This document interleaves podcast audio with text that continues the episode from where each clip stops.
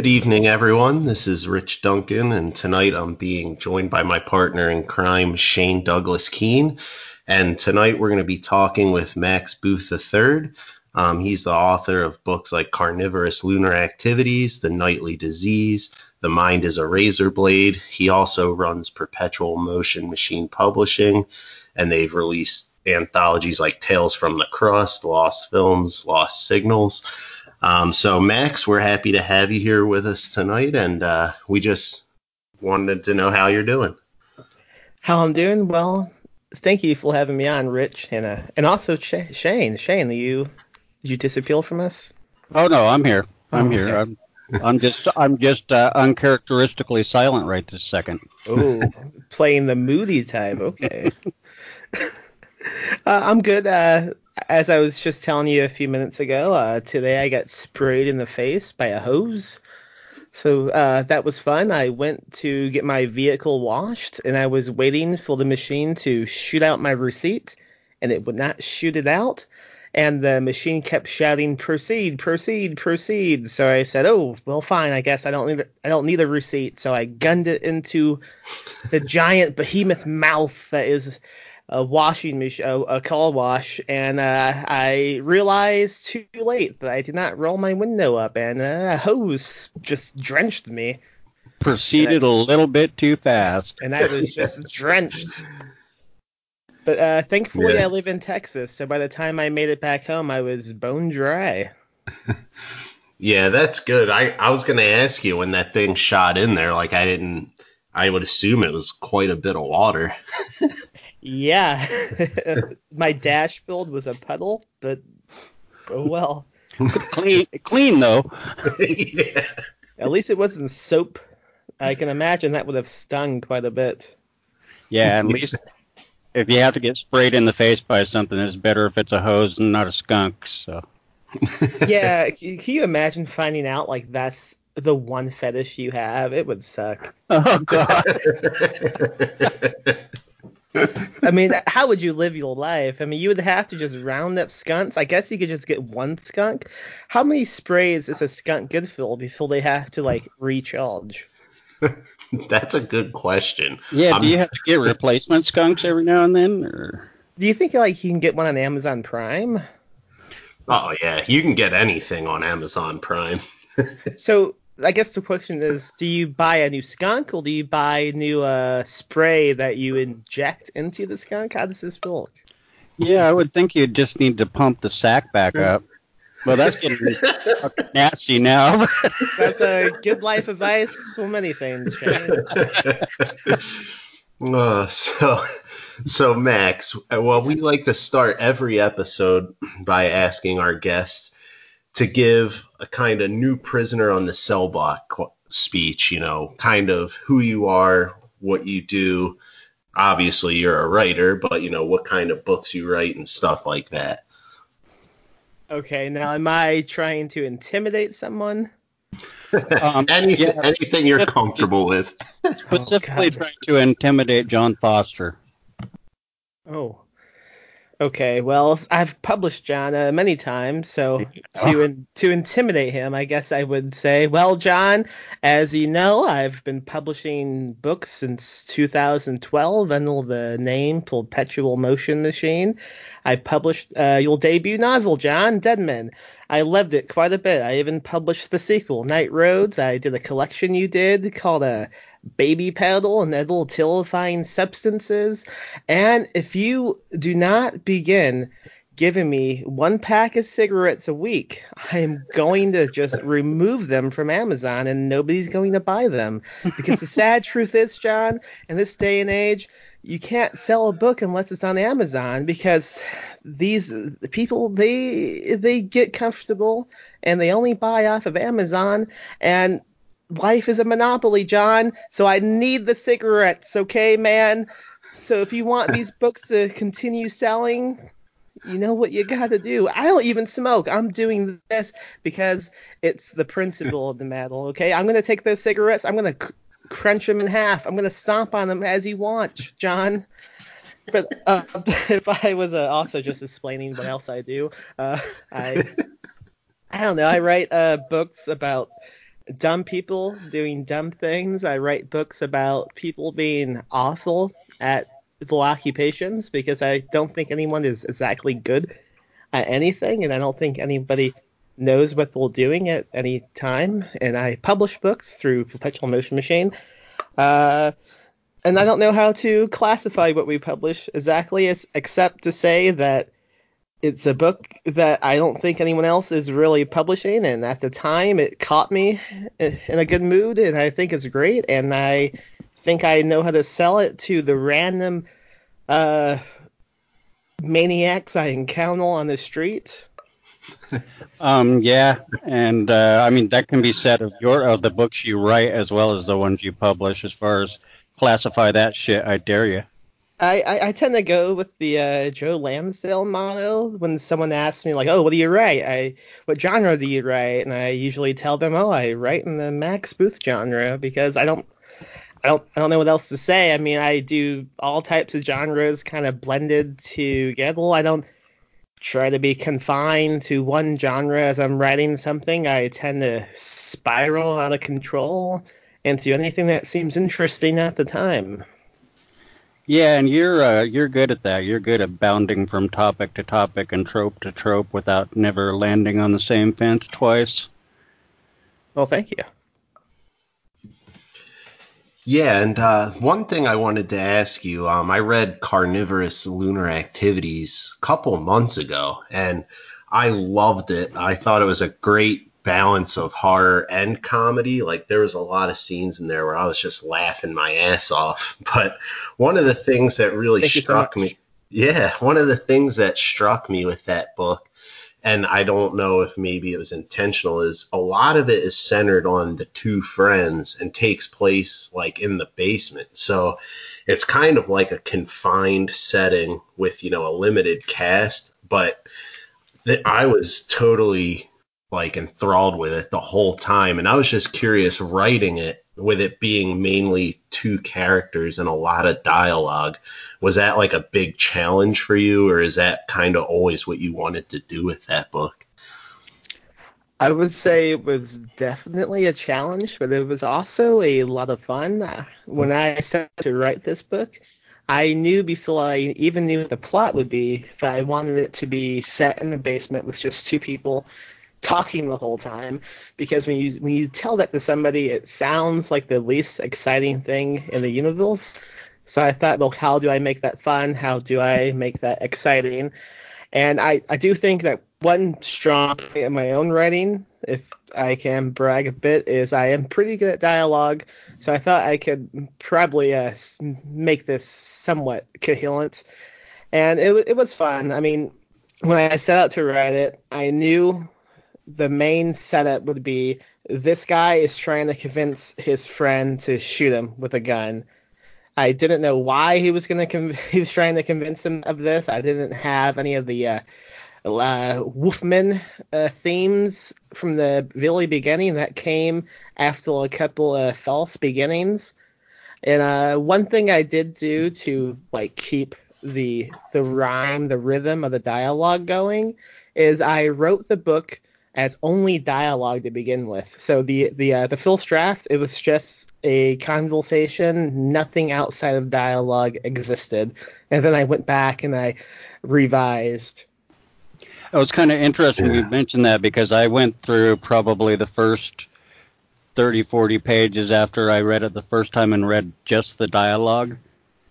And yeah. uh, and and it it works oddly well just standing all by itself, like two guys sitting on a stage sharing lines, you know.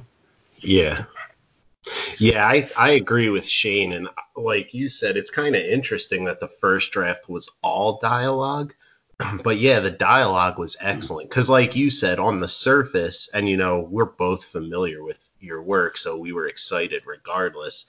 But like you said, on the surface, you would think, okay, two guys talking in a basement, like that's going to be boring as hell. But instead, it was like it was one of the funniest books I had read and one of the most enjoyable reading experiences I had. Oh well, thank you, thank you guys so much. That's super kind of you. I I love anything that is set in one location with limited uh with a limited cast. Like on TV, you would call it a bottle episode. Like take the episode of Breaking Bad called The Fly. The whole episode takes place in the meth lab with Jesse and a Walt trying to kill a fly, and it's one of the best episodes of the whole show. I mean, there's also a lot of movies like this uh, one that comes to mind immediately is the autopsy of Jane Doe. Just 2 Mhm. people in a morgue, and it's so riveting. And I think maybe it has to do with like the claustrophobic elements you get while uh, being immersed into that type of setting. Yeah, yeah. Kind of like Last Shift did that to me too. But uh, you know the oddity though is it doesn't feel ever feel claustrophobic in the reading of it. I Well, mean that's it's good. for for two two guys sitting on a basement floor chugging brews together. Um, there's a lot of action in that book. So Yeah. A lot of uh, flatulence as well. yes, yes, and a lot of a lot of dick jokes. yeah. It's funny. Uh, I'm doing this novella right now. I because I basically thought, okay, well, I did a basement. How can I get even a small? So uh, this novella I'm wrapping up now is set from beginning to end in a bathroom. Huh. So hopefully that's more claustrophobic. it's it sounds pretty fucking claustrophobic to me. yeah. Um, if if anybody else told me that, I'd say, nah, fuck you, I don't want to read that. But coming from you, that actually kind of excites me a little bit. yeah. It's also like a bathroom found in a small house, so it's not like a public restroom. I mean, it's really small, and there's a there's a cast of fill people, a husband, wife, son, and a daughter, and they remain in this bathroom for like a week. So it's just how they survive. Ah, yeah. No. yeah.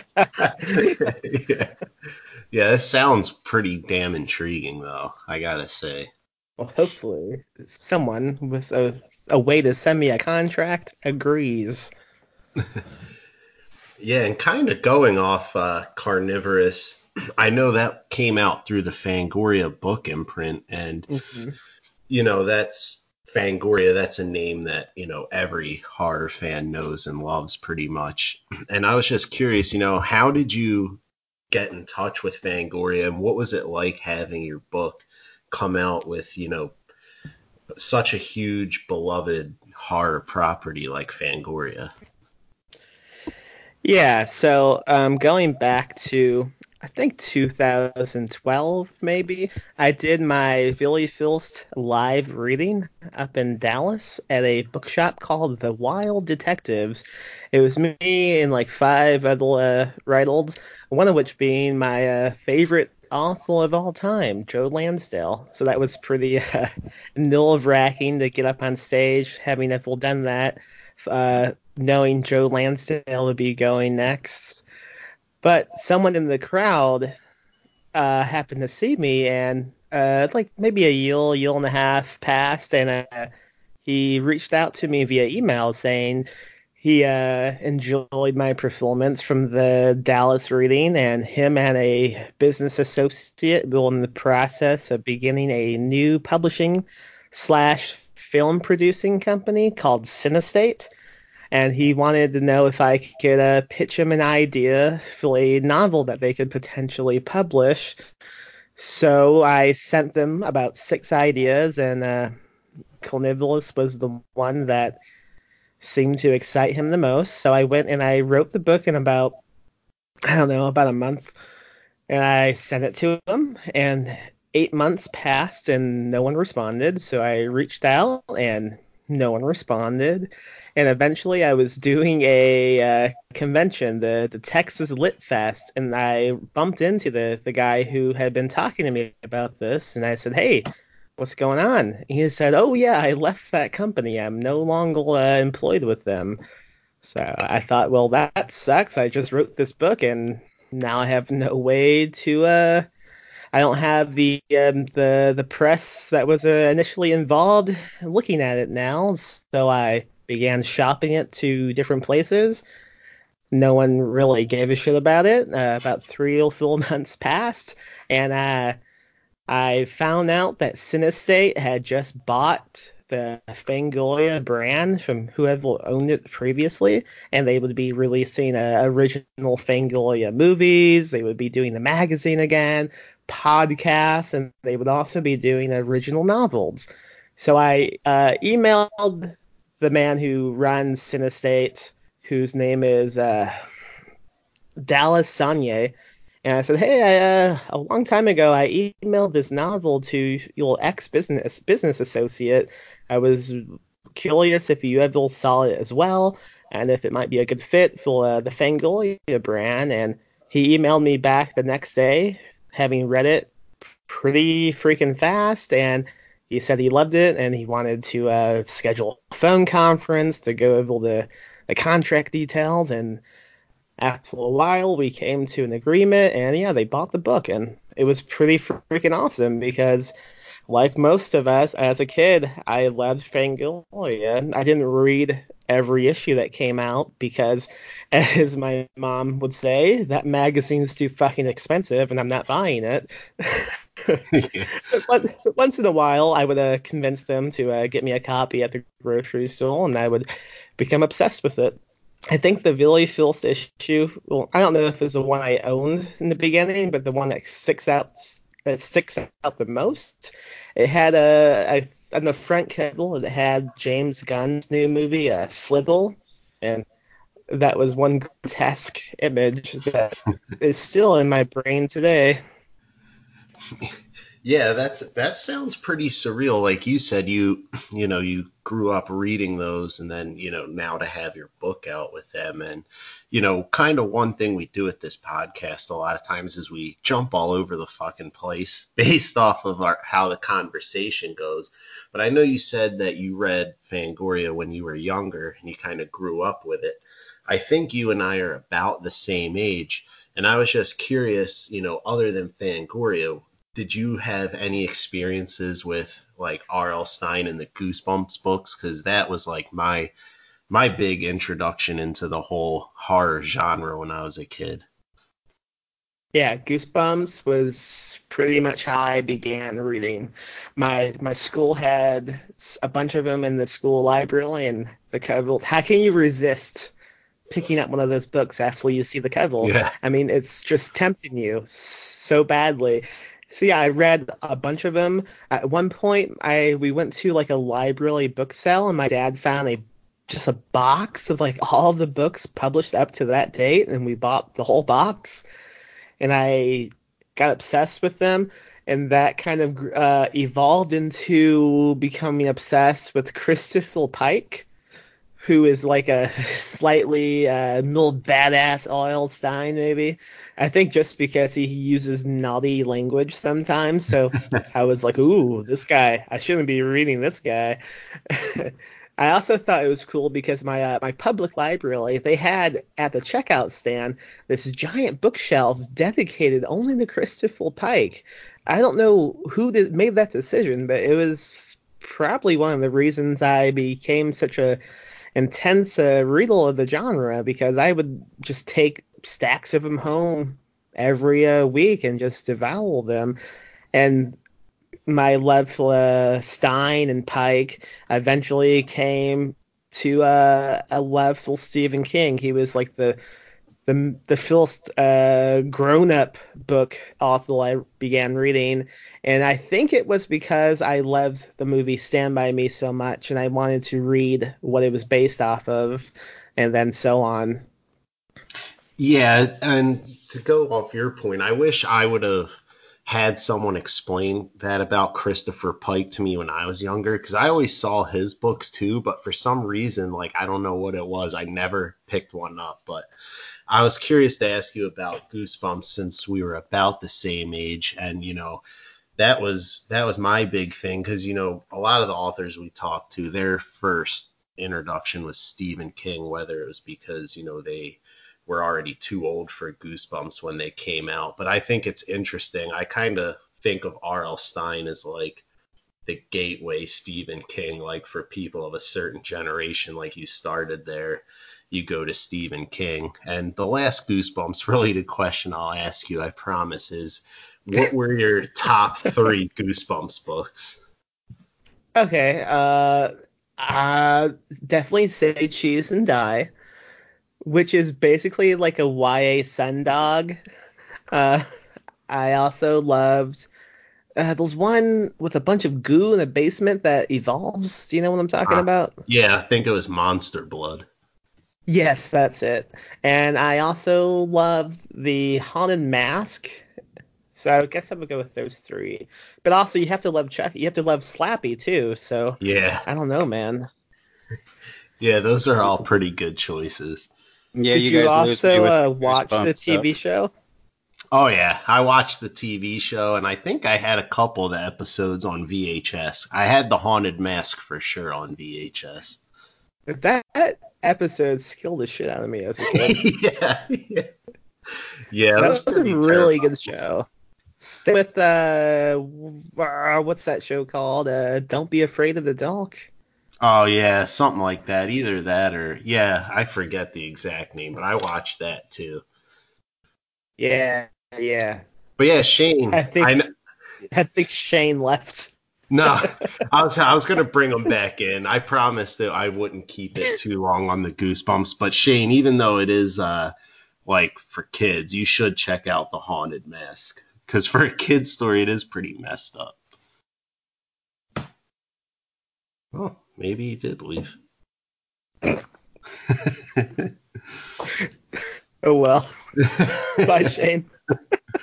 No. so uh, I, one thing that uh, I'm going to use one of Shane's questions. I think he had to step out for a minute. Is um, he worked in the hospitality industry, which you do for people who follow your Twitter feed probably know. And he said it's a good way to get to know the underside of a piece of dog shit. And he said, that said, do you find working as a hotel night auditor makes you well suited for the life of a writer. I think it does, only because doing the night shift at a hotel, you get used to just absolute scumbags treating you like shit. I mean, you could be, you could be the, you could go out of your way to try to make somebody happy. You could uh, pick up this guy's luggage. You could help him lug it up to the room. You could do everything. You could wipe his ass, and they will still find a way to get upset with you, to yell at you. And I think that really helps you propel life in publishing because no matter what you do, it's you're gonna end up disappointed somehow, and you're just gonna leave that day depressed, probably. hey, sorry about that, guys. Can you hear me? Yeah. Yeah, yeah. Excellent. Sorry, I have a neighbor who chose really bad timing to get in my way. oh, it's all good. Uh, just I was just asking Max about uh, how working as a night auditor, like how that would relate to a writer's life. Oh yeah, yeah, that wait, was wait. one. I, I'm interested in what what happened. He got in the way. How did he like come in? Well, yeah, she she knows I'm recording here right in front of my door, and she comes over and knocks on the damn door and sets all my dogs off and just turn the place okay. into utter chaos. And then okay. I mute, when I mute my mic, if I turn it back on, it doesn't come back, so I have to get the hell out of Skype and come all the way back in. Okay, because I in my mind I thought maybe you just got into a scrap. no, that's the other neighbor. okay. See, at first, Max and I thought you dropped off because of the goosebumps. yeah, that pushed me close. my gateway drug, uh, to, Shane, my what? gateway drug to King was Maurice Sendak. That's pretty interesting. The where the wild things are. Is that yeah, the one? That's about the only thing even horror adjacent that I can think of having ever read prior to reading my first Stephen King novel. Cool. I was uh, I was one of those uh, uh, kind of adventure type kids. I read a lot of Jack London and Walt Morey and stuff like that, and Granted, we didn't have the the goosebump stuff, so. What got you into the genre? Um, I saw a book on my dad's bookshelf called Salem's Lot, and it looked really intriguing nice. to me, and I stole it, and it scared the fuck out of me and changed me forever. Oh yeah. my dad is who I got my love of crime and horror fiction from. That's about all I got from him, but I did get that. I uh, I didn't get into crime fiction until I was about 12 or so. I was uh, I don't know how deep you want to get into the, into this, but uh, from like ages 12 to 16 we we lived in a hotel because of of reasons and in the beginning we still kind of had a house but it didn't have electricity or, or running water so sometimes we would go and sit in the house while my dad was at his job and then he would pick us up after the fact and uh, take us to a hotel to sleep and I recall one of those days I was just going through random paperbacks my mom owned because she had so many, and I found a Richard Price's Clockers, which was like a fucking 700 page paperback, and I read pretty much the book front to back in one night, and from then on I was just in love with crime fiction. I quickly uh, went on to read almost uh, everything Elmore Leonard wrote, mostly because he uh, wrote uh, Rum Punch, and I loved uh, Quentin Tarantino quite so much.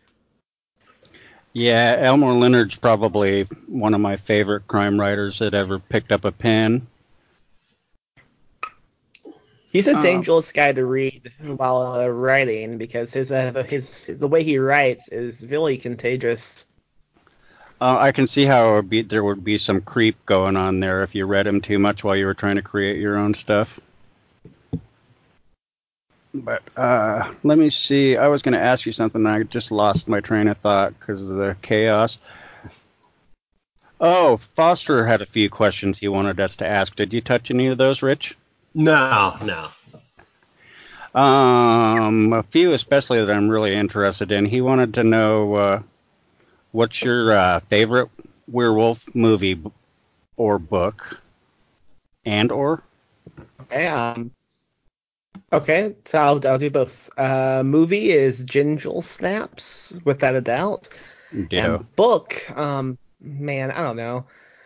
I don't think I've read enough to make a definite statement, but I, I quite like a uh, Cycle of the Werewolf.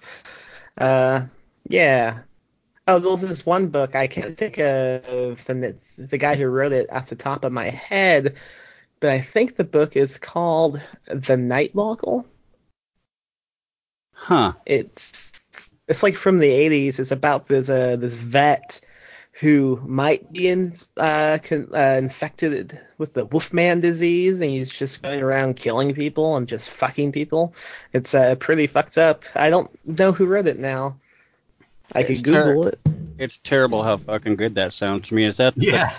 The- no, no, I thought the same thing. I'm like, shit. I wish I knew who wrote that. I'm gonna add it to my list. Okay, yeah, it's by Thomas Tessier. It's called The Night Walker. Oh yeah, yeah. I've heard of that it was one. Published in it was published in uh, 1980. Uh, yeah, yeah, I had I had that one sitting up on my monitor, but I wasn't sure if it was the same one you're talking about or not because the synopsis reads weird. Yeah, the I'm looking at the synopsis too. It's kind of dumb but it's also really similar to uh, Landis's movie, A Night, uh, Milligan Werewolf in London, because a guy goes to London and he becomes a fucking werewolf. But there's a lot more uh, strange, violent sex going on in this book. It, it's, it's awesome. What came first? I don't remember what year American Werewolf was released. I think ah. the movie came out in 80. 81. 81, so yeah. But I mean, the movie was probably already in production by the time the book came out. Um, sorry, Rich is distracting me by typing in my fucking document while I'm reading it. moving so, up. go ahead. I was just gonna say, kind of building off that question. Um, do you buy into the notions that werewolves represent inner violent human nature, or is it just like a monster? That was another question from John. I can, I mean, it could be both ways. I guess it just depends on whoever is writing it wants to uh, do with it. But I mean, like with my book, I definitely didn't really uh, think too uh, intelligently about it. I just wanted to write something about a cool monster causing some damage. but yeah, I mean, it's also a lot of like I, you can you can say like the real with a trope, I guess. The monster. It's a good metaphor for something like uh, alcoholism because you just kind of lose control and just do things that you later re- regret. Sometimes you wake up the next day, you have no idea what you've done, but you know you've caused some type of damage, and that's really similar to um, being an alcoholic, I would say. Uh, yeah, to, to I would actually that's a pretty uncanny uh, comparison now that you mention it. Yeah. I, I'd never yeah. thought about that way, but it very much does kind of mirror the symptoms of addiction. But uh, okay, another Foster question. We're not gonna let him have the whole goddamn night. How many did he send in? A lot. he, he gave me a bunch. I asked for it. um, that these were the ones that really interested me as far as uh, horror tropes go, and this led me to one of mine too, um, is what horror tropes do you think need to just go away? Um, none of them. I don't, I don't, I don't think I like the idea of just saying, oh, just because this one thing has been done a lot, it shouldn't be done at all. Because I think anyone could put a creative spin on just about anything, and I don't. Yeah. So I mean, if you can be creative about it. You should fucking do anything. Um, but like trying to think of things I've seen a lot lately. Uh, you know, I'll be honest. I'm getting sick of this goddamn phase of a uh, pizza hole that's been going around lately. What's up with all the fucking pizza horror? I don't know what's going on with that, but it needs to die a quick death, a quick painful death, if I do have to say, because it's getting out of hand and no one wants that.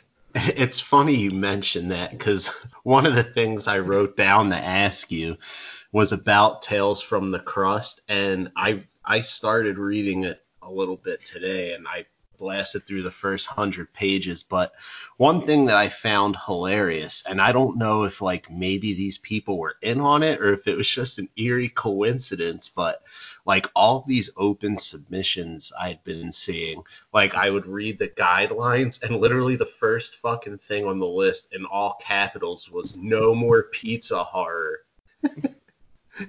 yes. So that's been one of the only good things about doing this anthology is it kind of broke publishing because yeah as you said you will see many submission guidelines spe- specifying no pizza stories and then what's great is you will see like authors commenting what the fuck do they do they mean by no pizza stories why are they saying that leveled the whole fucking market with one fucking topic yeah.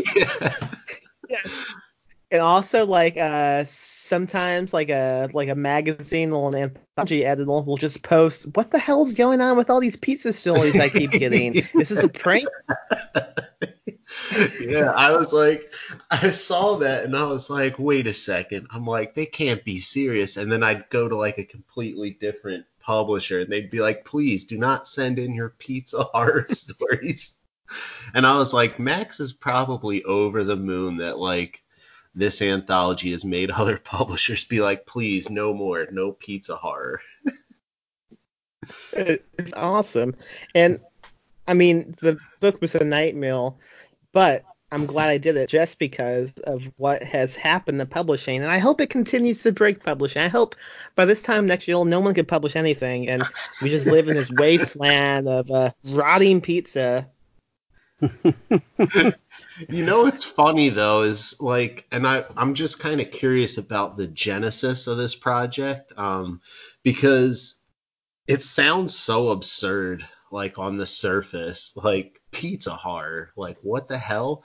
But like I said, I I read through a whole bunch of the stories today because I literally couldn't stop myself. The stories are really damn good. Like I think it was kind Thank of you. like a, yeah, it was kind of like a way for authors to just let go and just be creative with something fun, you know, rather than try and be something like focus on something yeah, serious. Well, I think the book has 26 uh, stories in it, and we received like I believe the exact number was 5,222 submissions.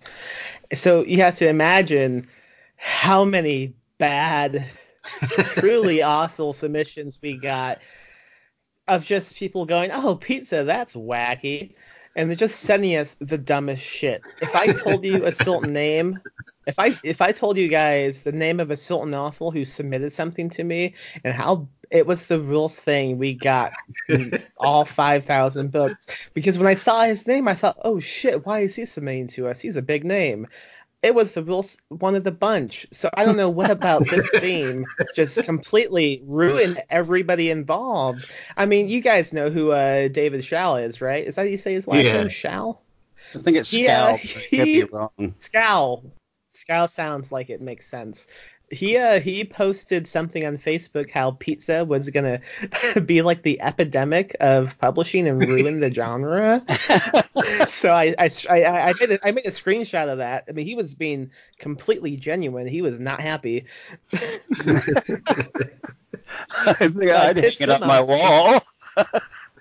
you know, I, I began using it as a Facebook bulb.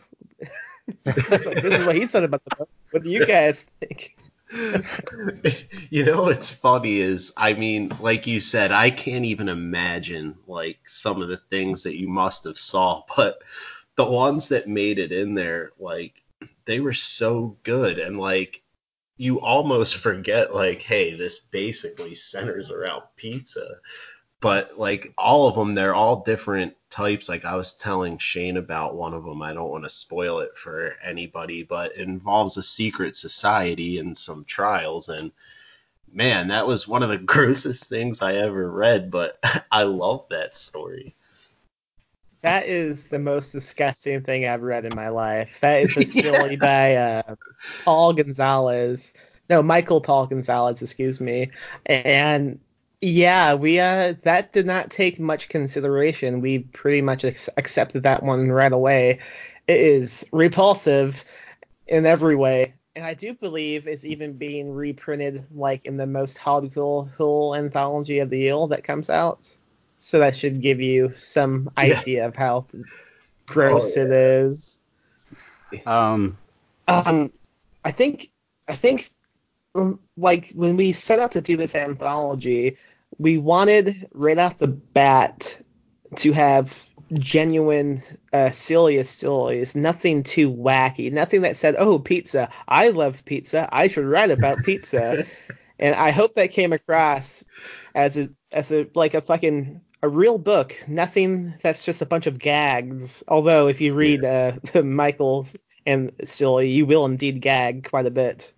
yeah. Well, when I read the original original submission call for that book, I remember thinking that's a fucking slush pile from hell right there. yeah. You will correct. I, I hated every moment of it. Because you know, it, one of your, your speci- one of the things you specifically required was was no humor, at least not as far as the story being strictly for the sake of humor. And I can't imagine how many yeah. fucking times that got ignored. yeah so many times. I, I will say a lot of the stories in the book are funny, but in a different way than you might expect when you when you hear Pizza Hole. It's it doesn't make pizza the joke. It just has uh, you know a funny way of writing. Me and Cody Goodfellow, he can't write anything without being somewhat comical about it. Well, yeah, everyone said there are people with voices. It would be like trying to get yeah. someone like David Wong to write something serious. yeah. Well, uh, David Pascal to write something uh, at all about pizza. It's not gonna happen. I should, you know, I should, I should do a second volume and just and see if he'll write like the intro to it. you know, it's funny you said that, and you know, publishing books, I'm sure it's you know it's a labor of love because it it's probably pretty costly, but it'd be kind of interesting to see like a follow up anthology of like some of the like completely over the top ones that didn't make it.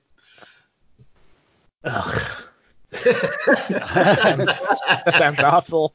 So that's something that that brings me to something else about the anthology because I don't know how uh, much you guys were on Facebook at the time that we were accepting submissions, but in the uh, like open call submission group on the thread for the pizza book, we ended up getting hundreds of comments of people making the most god awful pizza puns, and I would constantly constantly reply, "I'm going to reject you now," and they would take it serious. but also, as I began rejecting everybody, someone came up with a brilliant idea of coming up with a book called uh, Leftovers, which would be an anthology of rejected submissions. and it was the realest idea ever because they were rejected for a reason. no one, no one wants to read a book of bad stories. Here's a bunch of shit we didn't take. Read this. And the person who suggested the idea, like they weren't alone. Like they began gathering a, a posse of pizza rejects, and it was like, guys, you don't want it. This is stupid. You'll embarrassing. You'll stop. Please stop it. And that was just one of the things. One of the things that happened on that fucking Facebook group. At one point, this guy whose uh, Facebook avatar is a goddamn Rorschach. Uh, what the fuck is his name from Watch Watchmen? Rorschach yeah, mask. He began commenting how I was a scam artist and how nobody should ever uh, publish with me, and if they did, they were a, a dumbass. And that had to do with the with the previous feud I had with him. Somehow he found me again. Uh, yeah, those people just there are some people that just don't belong in this world. One of them is me. Every now and then you come across those idiots like that that just they want they want to fight with you and they want to continue it no matter what it's about, even if it is completely stupid. But. So stupid, man. I did I did uh I did KillerCon uh the last two yields and one of them it was right after I uh, sent all the rejects and ex- uh, acceptances. I can't tell you how many uh, people came up to me and said, "Oh yeah, you just rejected me." I'm just standing going, "Oh, how do you how do you how do you envision this conversation continuing?" Right? Why would you? Yeah. Well, let, let me go home and review my decision quickly. that happens so often. I don't know what to say. I can't imagine. Yeah. Like, um, yeah. It's like when since we started uh, publishing the stories on our websites, we very strictly by invitation only. And I've had a few people contact me and then get mad at me for saying I didn't even want to read their story. It's like I didn't ask you to write it oh. for me. Yeah. relate a lot. Uh, I'll a couple of weeks ago, I was selling books at a local town fest, like one of those uh, festivals where they sell like meat on a stick and like uh, beads.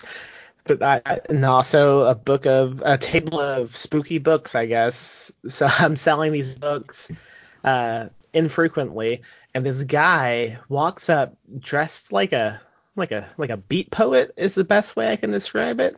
He has a tight jeans, a tight black turtleneck, black sunglasses, and a black uh, hat, and it's like 99 degrees out, and he's just asking me all these questions about the books we publish. I immediately got the vibe that he wasn't interested at all in the books we published, and I was uh, I was uh, I was right because like 10 minutes into the conversation he goes okay but now the real question is would you be interested in publishing a book about uh, cycle and martial arts uh, philosophy? Right. I immediately I immediately said no. He said but you haven't even read it. I was like I don't want to. He got so mad. He was he, he came said, down uh, to oh, Best Ginsberg just for you. And Yeah, I guess maybe he saw me and ran home and changed. I don't know. It ended with him going, "Jokes on you. It's already been published." And I said, "Okay, good luck with that." And he walked away. I'll look that I, up. I can I can relate. Yeah. Um, now let's get to some classic monsters I want to talk about. Um, what did, do you have a favorite classic monster amongst the vampire, werewolf, zombie, blah blah blah? Big Collect- fan of uh, vampire. Yeah, I like I like the vamps. Yeah. I'm a big fan of vampires too. They're extremely versatile creatures. Yeah, I Uh, like them all. I think I can't think of any I dislike. Even zombies, I like. Uh, yeah, I like zombies if somebody could tell me a fucking unique story about them, but otherwise. yeah, I don't go out of my way and angle watch anything the zombie uh, field, but I mean, I can't deny as a kid that I watched Dawn of the of the Dead on repeat. I mean, I'm, I was a big zom I was a big zombie head, I guess you should say, as a kid. Not so much now, but I can't I can't say anything bad about them because at one point I loved them quite a bit. Yeah, I didn't really get see the zombie kind of resurgence in genre fiction happened for me basically when Brian King published The Rising. Brian Keene. I should know his last fucking name, shouldn't I? um, and so so I was already fully into my adulthood by the time I really read my first zombie book or saw my first zombie flick. Um, so it took a long time for it to get old for me, but after a while, especially with fiction, people start writing the same story over and over again, you know, and it's just um, hunt, kill, fuck, eat, run, hunt, kill, fuck, eat, run, you know, and I've heard Yeah. Yeah, everybody everybody has like this survivalist uh, fantasy that they use zombie fiction to expand on, I guess, and it's never uh, interesting. It's all the same fucking thing, rinse and repeat. Yeah, there was one. I don't know if you guys have read it. I've only read the first two, and it was years ago. But um, I believe it was it was translated for here, but um, it originally was published in Spain. His name's Man- Manuel Loureiro. I can't pronounce the name, but it's called the Apocalypse Z series.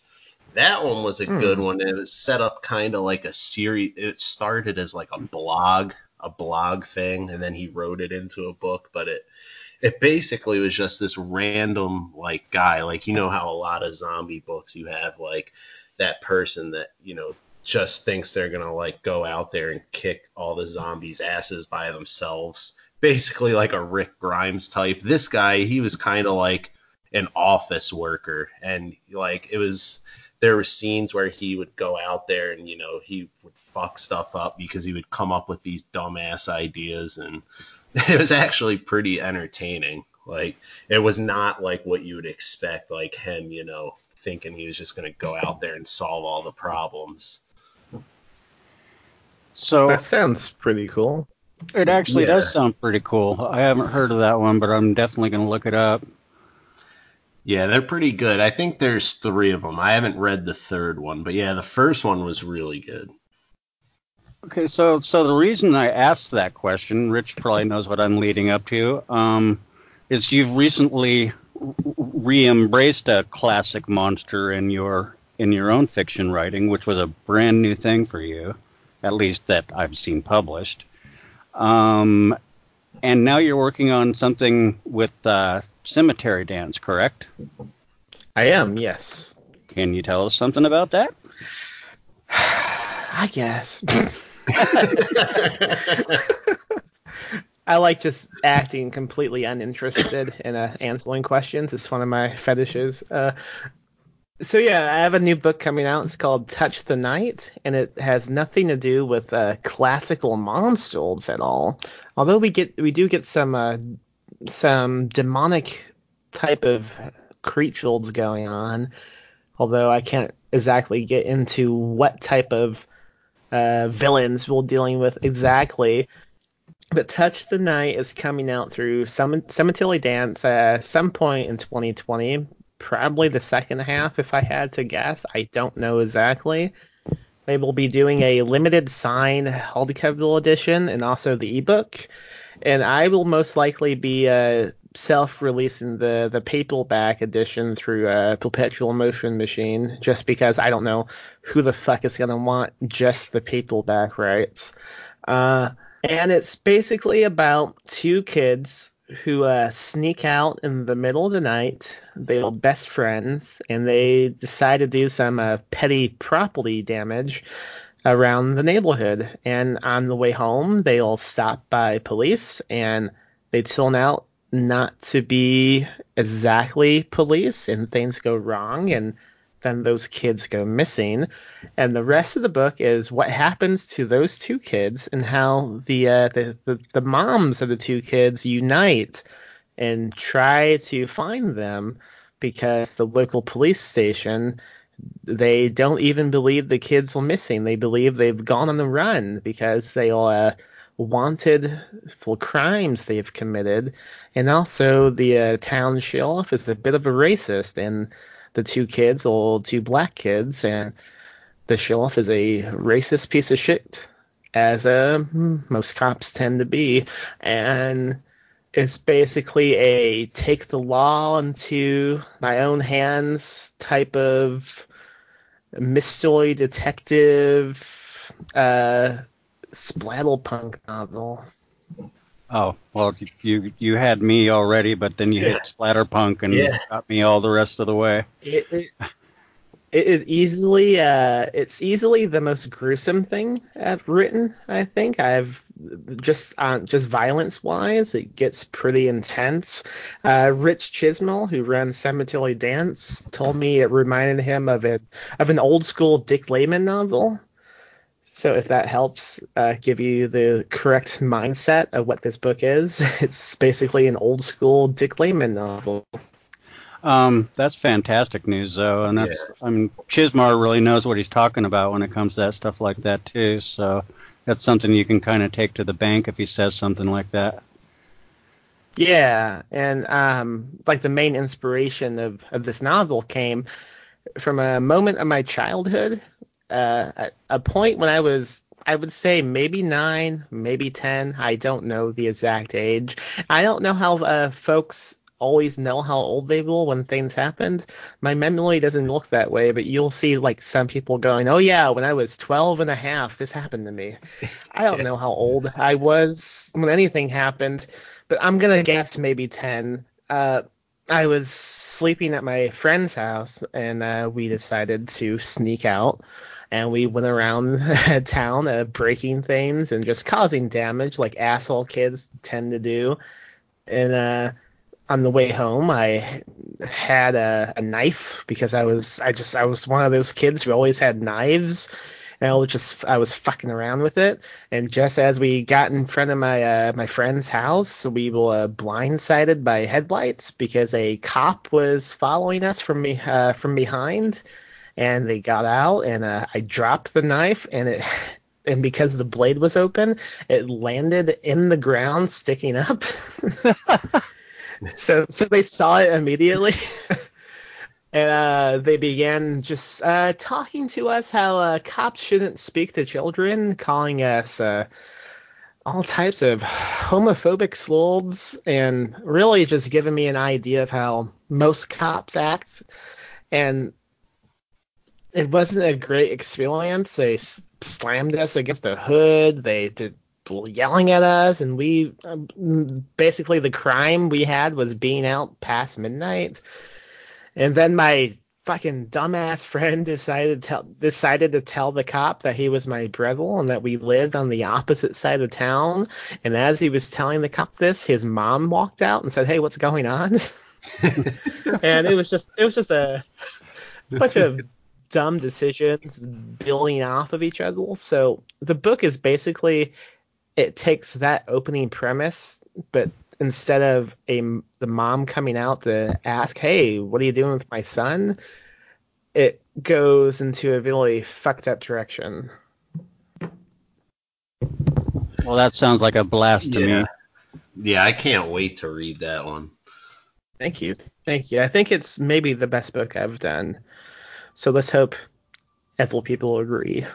And I think you've really done. That's the thing I say a lot. People probably get sick of me saying it. In fact, that um, really good authors get better every time they produce another book. Um, the best authors we have, Okay. the best storytellers have done that. Joe Lansdale's done that. Um, King, not so much, but he's just good enough to carry himself anyway. Um, He's having fun. Yeah. Um, and and you've done the same thing. You've with each book you've published. For me personally, the ones I've read, they get better and better each time. Um, and that's true both as author and publisher. And I think that's an important progression in an author career. But uh, is it something that you always have on your mind when you, as a writer? Is how can I improve? How can I make the next one better? How can I, you know? I don't know if I and I don't know if I'm thinking about like quality, but I think I do tend to think about uh how interesting it is because I tend to uh, get billed quite often, so I have to constantly think of situations that excite me and seem impossible to write. Maybe like like the one I'm doing now is like I said, it takes place in a bathroom. I don't know what the fuck I'm gonna do after that, man. A crawl space. The- well, you know, Rich records this podcast from his fucking closet, so there's that. Yeah, 50-50. Sometimes it's the walk-in closet, sometimes it's the spare bedroom. Now, see, I like that. We could do a book about a guy uh, doing a podcast in a closet, and maybe uh, someone begins talking to him who isn't invited on the Skype channel. Ooh. And nobody else can, and nobody else can hear them. Yeah, we got ourselves a spooky little tale going on, fellas. It's on. We could call it the That would be closet. that would be great.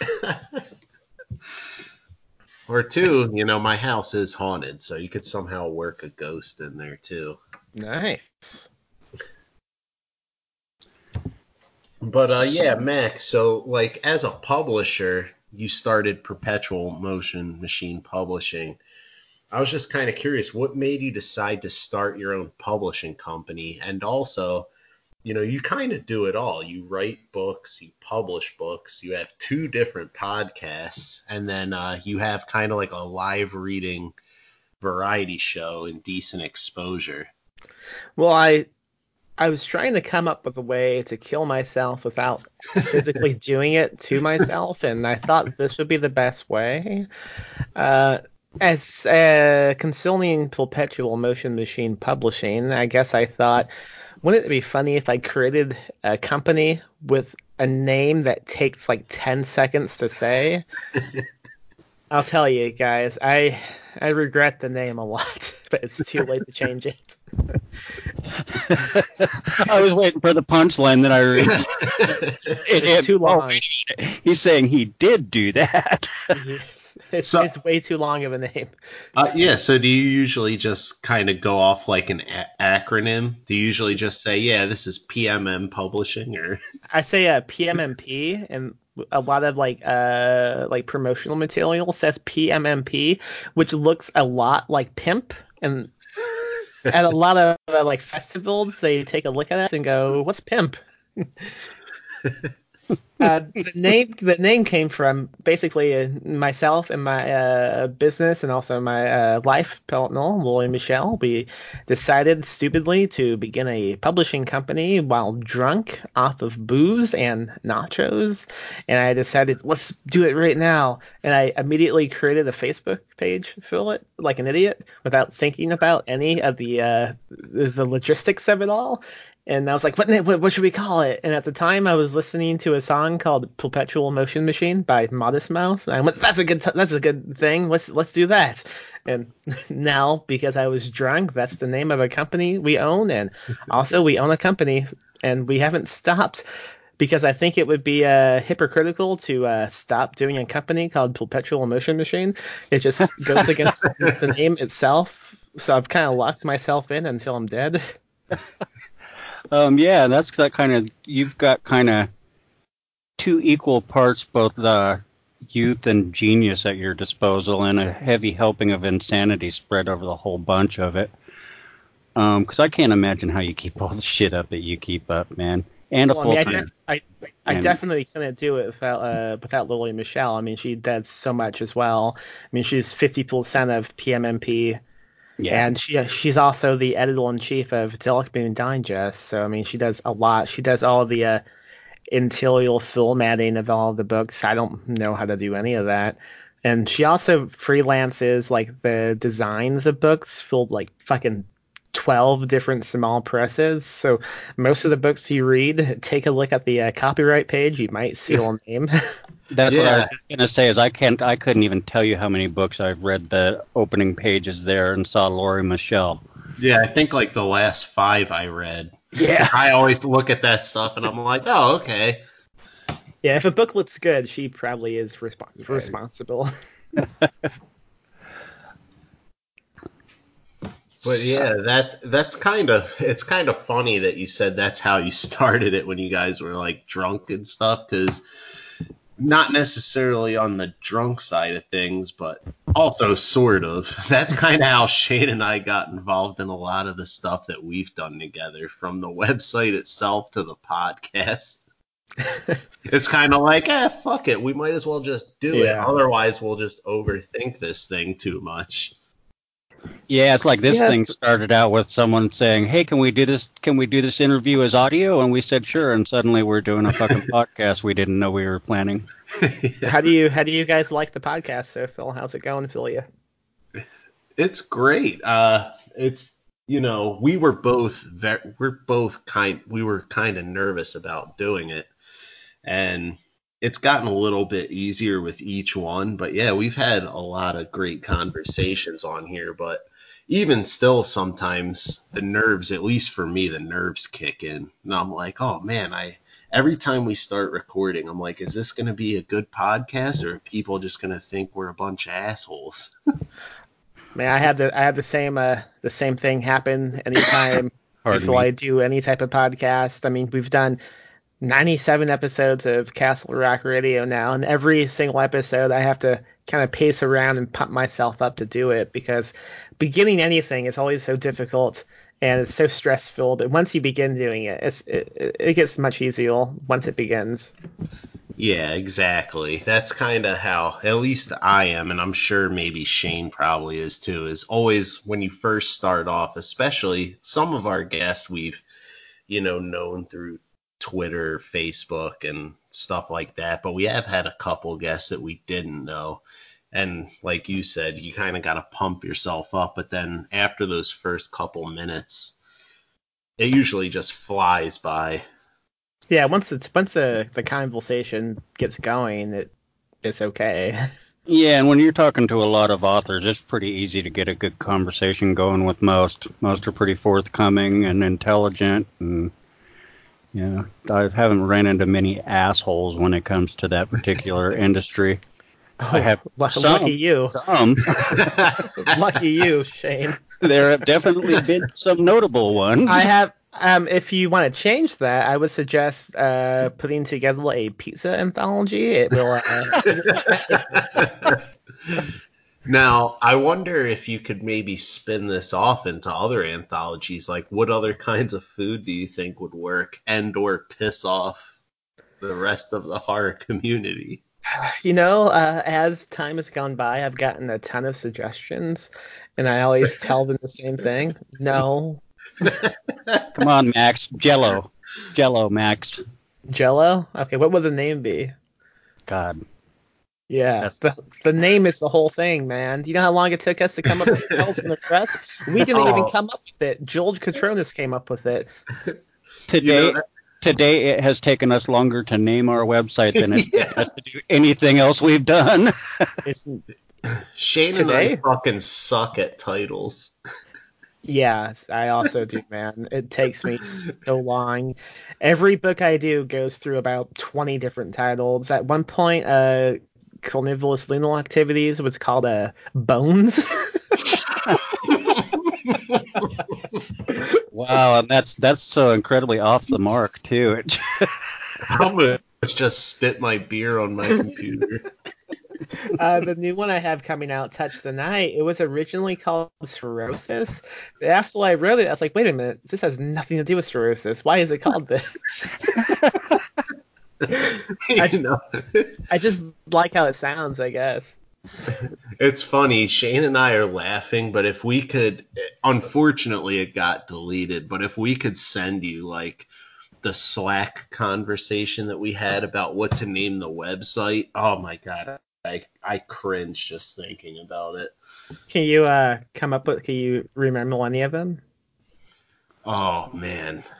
You know, I have I have so many logo mock-ups. If I went and dug them out of my Google Drive account, I, yeah. I could remember some because I made I made up logo after logo after logo mock-up. The only one I can remember, and this was this was one of our fi- this was one of our finalists instead of Ink Heist, which you know we were like, oh, that works. Like we went through thousands. The one prior to this that we thought we were gonna name it was Grit Ink. I don't even I don't even know what that means. Wow, I don't remember that, and I'm fucking glad we didn't do that. yeah. No, you signed off on it. That was that was the finalist until we came up with Ink Heist. Yeah, well, fuck me. That's my for you.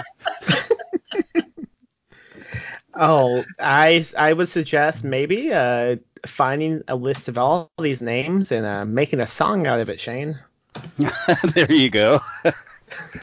We could sing it on air. That could be Yeah. the, it could be an episode. Yeah. I tell you what, Rich, I'll write it. You sing it. Hey, enough. If I had enough beers, I would sing it on air. That's what I'm afraid of. yeah, nobody wants to hear that. Um, everybody wants to heal that correction. Hey, speaking of publishing your own books, yeah. you- you've got something coming from uh, PMMP very soon, don't you? Me? Yeah. No. Do no, I? I, mean, are, are, are you as a publisher publishing a new? Oh. yes, I. Fuck! Did I publish a book I didn't know about? You were so confident. I thought, who fuck am I? um, yeah, I actually uh, just released a brand new book by W.P. Johnson called "The Eight Eyes That Watch You Die," and that is basically a collection of cosmic spiral spookiness. Is the best way I can describe it. yeah, that one's really gonna work for me. I saw. I watched that trailer today, Yeah. which which you're gonna release. You said Monday. Yeah, so by the time this comes out, I imagine it will be uh, viral. Yeah, I'll have a link to it in the show notes too, so that people can get at it from there. Um, but that that that took a long time. uh, that's the you you chose the thing, the number one thing in the world that scares me worse than pretty much anything, even death by fire. Spiders. Yeah. oh, man, imagine if you will. Uh, imagine if those spinals will in flames and crawling over your body. Or- That would be awful. Made of fire. Uh, you know, I'm not too. I'm not too creeped out by insects. I know a lot of people. I know a lot of people are all, but it, I don't know. I mean, I take that back because if I see a scorpion, I'm gonna cry. Yeah, but you can't really be too squeamish of in- insects in Texas, I wouldn't think. Um, yeah, not spiders too much, but like I said, scorpions in uh, Texas, no, no fucking thank you. I've had too many bad uh, encounters with them. I, uh, I guess I can tell you one specifically uh, traumatizing one if you want. I'd love it. Okay.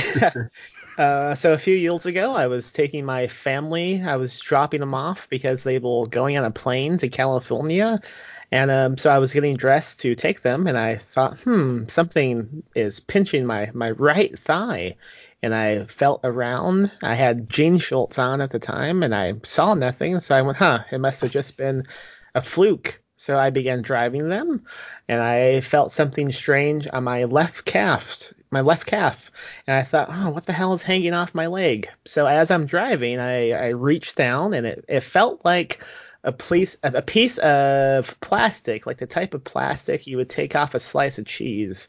And I thought, what the fuck is this doing to my leg?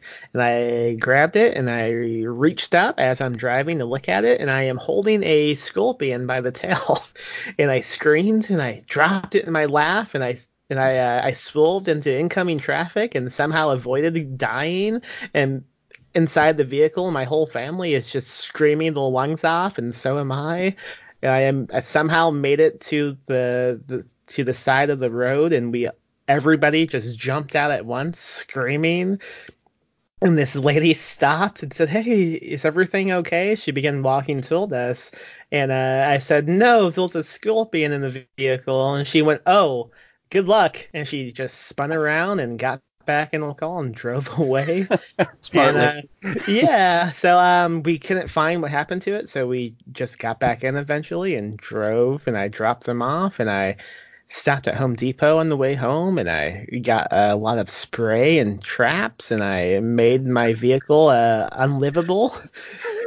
but uh, inspecting myself later that uh, evening, I realized that it had been on my right thigh and it had crawled from the inside of my pants across my uh oh, my, no. my, my, balls because it had red like pinch melts all across it and it went to my uh, left leg. So I was pretty fucking traumatized by all of that. Fuck you just traumatized me and I didn't even experience it. Yeah so I don't know, man. I don't I don't like those things at all. You know that that kind of makes for an interesting segue because one, you wouldn't think it would, but it does. I'm glad it does. your, your story in uh, Mark Matthews' Garden of Fiends that you did, man, that one I was that's the story you just told about the scorpions. Like I don't want to spoil that story in Garden of Fiends for anybody, but it kind of sounds eerily similar to the one thing that the main character in that story saw. Where I mean, we can he, say it, right? Yeah, he had dick spiders. Yeah, out of his dick, and it was awful. And he had a bad he had a bad time. and I was just wondering because you're telling that story, I'm like, that kind of sounds eerily similar, you know, to because you said it ran across your balls. Yeah. To this guy. Uh, I think that came before the scorpion incident. I'm not positive. It might have. I have to uh, confess, I would choose dick spiders over dick scorpion though. Well, yeah. see, the scorpion crawled across the, the testicles. The yeah, spiders true. crawled from inside the dick out. I don't think I. God, how, can, how do you make a decision between those two? I don't know, man. I mean, between those two and you and having a, a skunk fetish, your life would be awful. Uh, yeah, especially when your only nod to bestiary is por- porcupine sex. you know, that might be something. I would be, I would, I would try that. just, just to say I had once. I mean, I wouldn't tell anyone. No, I just, I would, I would keep that to myself the grandchildren I would never subsequently have would never hear the story about that. Yeah, unless they read my tweets.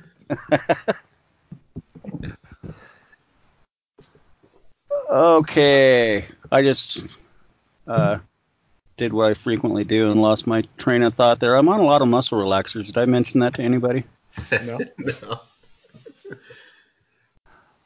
Uh, go ahead. No, go ahead, Rich. I was just gonna say, um, this is actually one of Shane's questions.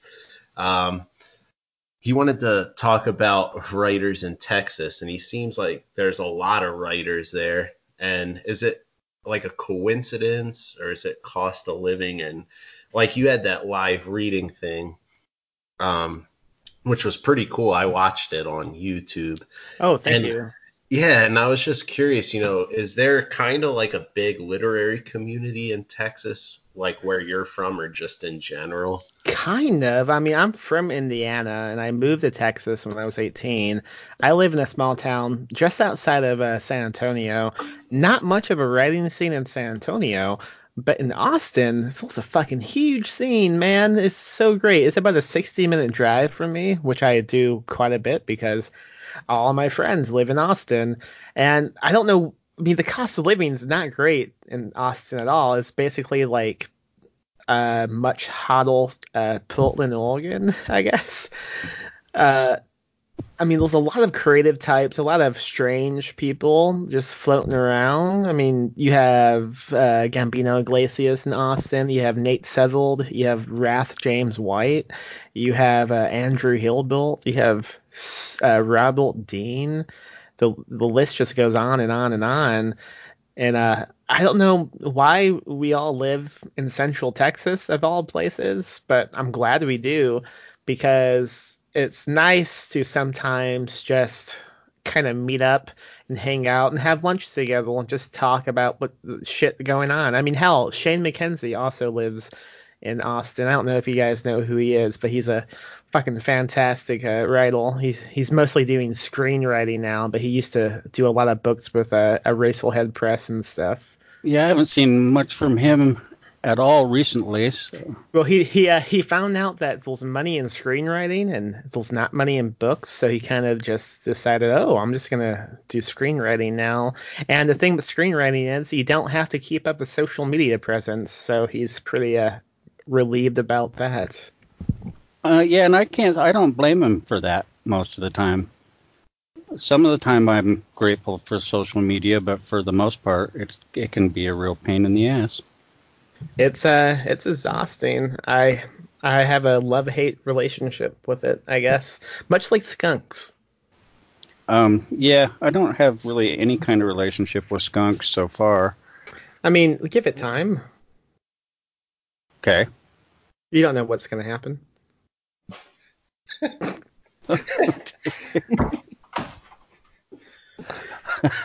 I think you just totally fucking lost me.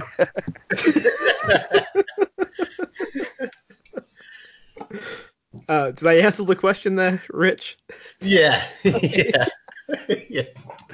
Actually, that was Shane's question. So, I mean, you'd have to ask him, but I think you did. Shane, did I uh, answer the question? I think you did. Um, okay. Rich couldn't say for sure because he wasn't even there. He was getting a beer. Hey, I, I took my laptop oh. with me. wow. I'm just messing with you, Rich. It's all good. But yeah, it's it's kind of interesting too.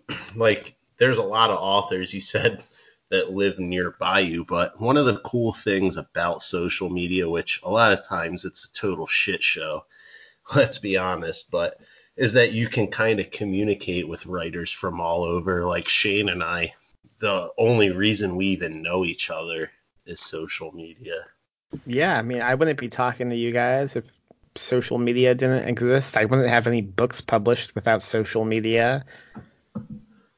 Um, yeah, definitely a necessary evil, and and not not even one that I'm not thankful for. Just sometimes I'm an ungrateful bastard when it comes to stuff like that sometimes I think, I mean, even something good like making connections on social media, you can just you can do too much of it at once. I mean, you shouldn't do too much of anything at once unless you know you have a skunk, but that's a different story. but uh, yeah, I mean, I think social media is okay until you spend too much time on it, and then it can lead to cycles of depression and sleep deprivation, and it's not good. You just have to use it responsibly and sometimes that's difficult to do, especially when you're trying to run like fucking 50 different companies and they all need to have some type of fucking social media promotion going on. And it's and then by the time you finish the last one, you have to begin again with the one you began with, and it's a never-ending cycle of social media vomit. I hear you. So we've had I've got so many goddamn social media accounts up in the air now. It's not funny trying to when you discover that it's actually a useful promotional tool, it's hard to get away from, but it also kills you sometimes. yes, especially when halfway through promoting something, your fucking computer has to update, so you just sit and you wait until it's done, and then something doesn't load correctly, or you, or you realize, oh wait, I have a typo. Now I have to go delete all these goddamn tweets and repost them because you can't edit tweets for some reason. That pisses me off so bad. Yeah especially me, I do a lot of stuff off my phone, and as Shane can attest, I have fat fingers, so like sometimes I read back stuff I typed in there. I'm like, is this even words? Like? Yeah, I hate that you can't edit tweets, but I also I'm afraid of what could happen if you could edit tweets because I can like envision someone writing something super by the book that would obviously get a lot of tweets, like something motivational that everybody loves for some reason, and it gets like fucking 10,000 retweets, and then they change it to something super racist. A good point. Good yeah, point. so didn't I don't know. that. Yeah, I guess there, there are a lot of things with social media I don't necessarily agree with until somebody with greater insight than me says, well, probably this, you fucking moron. That's exactly what I said, so I'm glad you quoted me verbatim. I, qu- I quoted a few people verbatim right there. Yeah, I have been known to plagiarize other people. but only in real life. Yeah, yeah, yeah. I just don't tell anyone I'm quoting them because I mean, I am quoting them. You just can't see the quotation marks. Uh, what's your favorite book that you've written? Oh shit. Um, the Nightly Disease, my hotel Yeah. book. Yeah, I don't, I don't know. I sometimes I think, can I top this book? And I, I don't know if I can because it just came at such a raw, personal time, and I wrote so much of the book immediately after like experiencing the uh, worst humanity has to offer. So I don't know. I think that's probably the best book I've done. Yeah, I've been on the receiving end of that particular humanity myself. Yeah. Um, and yeah, you can. I think uh, that you can sense in that book the um, connection that you had with it, with just the subject matter alone, and it seemed like a very personal work for you. Thank you. way. I I sometimes debate trying to get like bad jobs intentionally, so I have like research to do a book on, but I don't make enough money writing to do that. and you've got one of the world's worst fucking jobs already, man. So why try to expand on that? It's not great. it's not a great job. I thought it would be. I was wrong.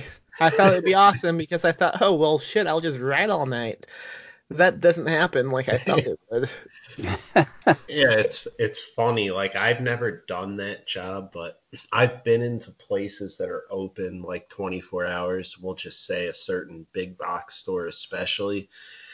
And they always say like nothing good happens after midnight. So if you're doing an overnight, like you get all this weird shit, like weird people or people that are super angry or you know probably Yeah. lots of drunks too. Yeah, So- be, uh, before the hotel, I was employed doing a night shift at a a big box company that uh, begins with W, and yeah, that's And exactly what I was talking about. and uh, I saw some fucking lunatics, man. Uh, Yeah. One thing that comes to mind immediately, I don't even know if he was a lunatic. It was just an odd time to be asking for these things. He came in dressed uh, in a trench coat in Texas, I, I, I remind you, asking uh, will we sold a rope and duct tape. That's all he wanted. And that was I was concerned. yeah, that would raise some concerns with me. Uh, but um, like my novella that was in uh, Garden of Fiends, that takes place at one of those types of uh, businesses. And that was another uh, case of, well, I was employed at a place like this, so it helped with the writing process. And that's why I do think maybe being employed with the job that your protagonist has really improves the writing. And it is something I kind of want to explore going into the future. But also, no one, no one, no one, wants to give me a fucking job, man. I've been applying for like two yields to any place that'll have me. It's not, it's not, it's not, it's not good outside, man. No one, no one's hiring anything. Yeah, there's a lot of hiring going around in in Portland, but we're being gentrified to death right now, so it goes Yeah. with the territory. The uh, the issue with San Antonio is it's one of the biggest, it's one of the most uh like populous cities in the country somehow. It's like the seventh most, but it's so fucking small. There's no room for everybody, so it's so claustrophobic, and there's just it's like a bunch of lab, a bunch of mice piling out of a box. It's just there's too many of us and there's not enough jobs at all. So I should be grateful I have this hotel job. And I mean, sometimes I am because it could be a lot more difficult. But also when I'm at the when I'm at the job itself, I I, I hate my existence. I hate the universe. I hate everything so much. I think yeah. yeah. a lot of jobs are that way, but not, I've never done one that I felt quite so much about as the hospitality industry. Waiting tables or doing room service or any of that work like that just was a fucking nightmare. I don't think anyone should do customer mm. service more no. Than 12 nah. months, but I do think everybody should do it for at least a couple months because it teaches you how to treat human beings. It, and it t- shows you what the underside of a piece of dog shit really looks like. yeah. yeah. Um, which is which is yeah exactly that. It teaches you how to respect human beings, or if it doesn't, you're not one yourself. Yeah, like you can you can learn a lot about someone by watching how they treat uh someone in customer service, and usually those who treat them kindly have also had a similar job. Yeah, definitely. Like I've I've had my fair share of those jobs and like even now I don't interact with the customers but I do IT work for you know kind of like a retail environment and some of the some of the interactions you see like people walk in there and they're such assholes like yeah. it's like why, why would you think that's okay to treat people like that I, I don't know, man. Uh, a few days ago, uh, this didn't happen to me. It happened to the guy who I was going to relieve. He was doing the 3 to 11 shifts. And I come in and he's so mad because he just got done being yelled at by this guy.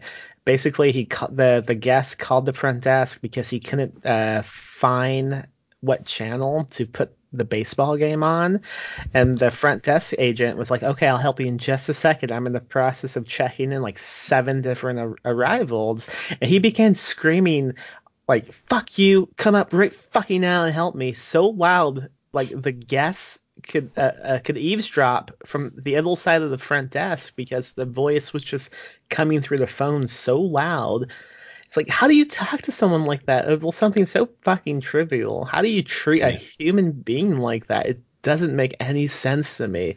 And it's just so depressing. Yeah. Yeah, I totally agree with you there. Like, although something to to kind of ease it up and make it kind of funny is, I'm sure you would appreciate this. Is uh, I had a cus- I had somebody once. I was in one of these stores where I worked at, and um, the guy the guy comes up to me. We used to punch in on one of their PCs up front, and he wanted me to give him a haircut. He's like, what? he's like, oh, yeah. He's like, excuse me, sir. He's like, do you know where, do you know where they keep the hair clippers? I'm like, oh, I'm with Field Services, not the store. And he's like, well, He's like, "Do you think you could give me a haircut?" I'm like, "Excuse me?" and he's like, "I'm like, I don't work here. I, you know." And he's like, "Oh." He's like, "No, you don't understand what I'm asking you." He's like, "If you had the time, do you think you could cut my hair?" And I'm like, "No, sir. No, I I don't think I could." I was like, "I have no formal training." And he's like, "Okay." And then it was like 30 minutes of just, you know, him asking me all kinds of weird, weird shit. Oh, so that God, you get those fucking people with the strangest requests sometimes, man. Uh, not too long ago, like a month ago maybe, it's about 2 a.m. and this dude walks into the lobby, and he has like a plastic grocery bag, and he has uh, filled it up with uh, insects that he's dug up outside, and he keeps trying to ask me how many of those it would take to rent a room. so maybe that's less funny and more fucking terrifying, especially because it was 2 a.m. and I hadn't seen anyone all night, and this fucking bug man comes in. Uh, it's both terrifying and kind of sad at the same time. It was sad. I mean, I didn't like laugh at him or like tell him to leave. I uh, I, what ended up happening, I uh, I gave him some apples, and he was super thrilled because he said his bugs would love those, and then he he just left. That's awesome. Know. Yeah, I don't know, man. Uh, that's something else. Like when you do like a job in hospitality, like with, with hotels, you do see a lot of uh, mentally uh, distilled folks and homeless people, and it's difficult because there's not a lot you could do to help them, even though you want to. Like, uh, I mean, if someone comes in without a place to stay, usually I just I'll give them a blanket and let them hang out in the lobby until they want to leave. But I've gotten I've gotten shit on by management for doing stuff like that. I just that's another thing, man. You get these gas fuel assholes, but then you have to deal with management who will even rule somehow, and they just have no fucking humanity humanity to them. I don't know. Like one time I gave some kids uh like some bananas who were obviously homeless and I got fucking yelled at about it and it doesn't make any sense to me. I don't understand in that in that industry, you know, literally called the hospitality industry. Um, the people who run it for the most part are some of the most inhospitable motherfuckers I've ever worked for. I don't know. it's fucking depressing. Money, we we I mean we like we we strive so much to make money, and we're surrounded by people who do have money and the worst pieces of shit in the goddamn universe the system that we have is set up to eat itself out from the inside out. I don't know. yeah. We all get into this nihilistic barrage of ranting. I mean, when you talk to me, that's what happens. First, we begin talking about strange fetishes, and then by the end of it, we're just so depressed. eventually, we'll talk about fetishes again. Probably. It all started with a skunk.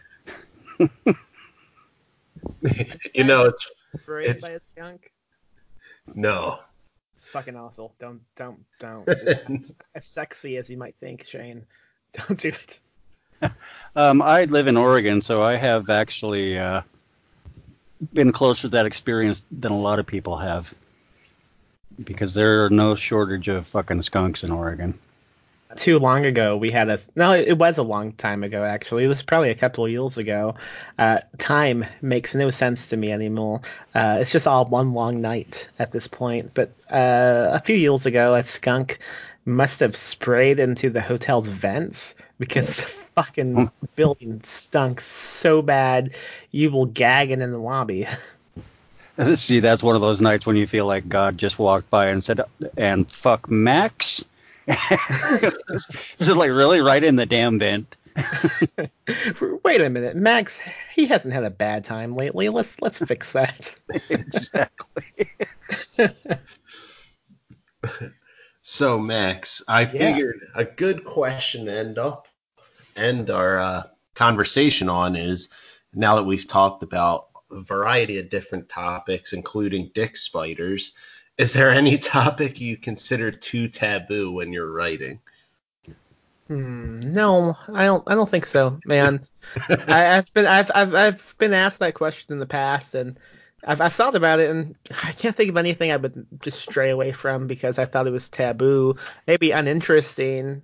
But I tend to just do anything that I think is interesting, and if it's exciting to me, then I think it'll be exciting exciting to someone else. A lot of my books they tend to uh, take odd, random uh, turns into directions you might not expect, especially like the nightly disease uh, with a certain type of animal, and a lot of that, a lot of my books are planned like chapter by chap by chapter. Sometimes I do a brief outline, but as I'm writing, sometimes I just get like into this frenzy mode, and I just tried to constantly uh, surprise myself by taking the plot into directions I did not think was a good idea. Maybe. Um, like as an example, I'm doing this one book right now. It's not the uh, bathroom book. This is a crime novel, and I am I'm, I'm about halfway through it at the moment.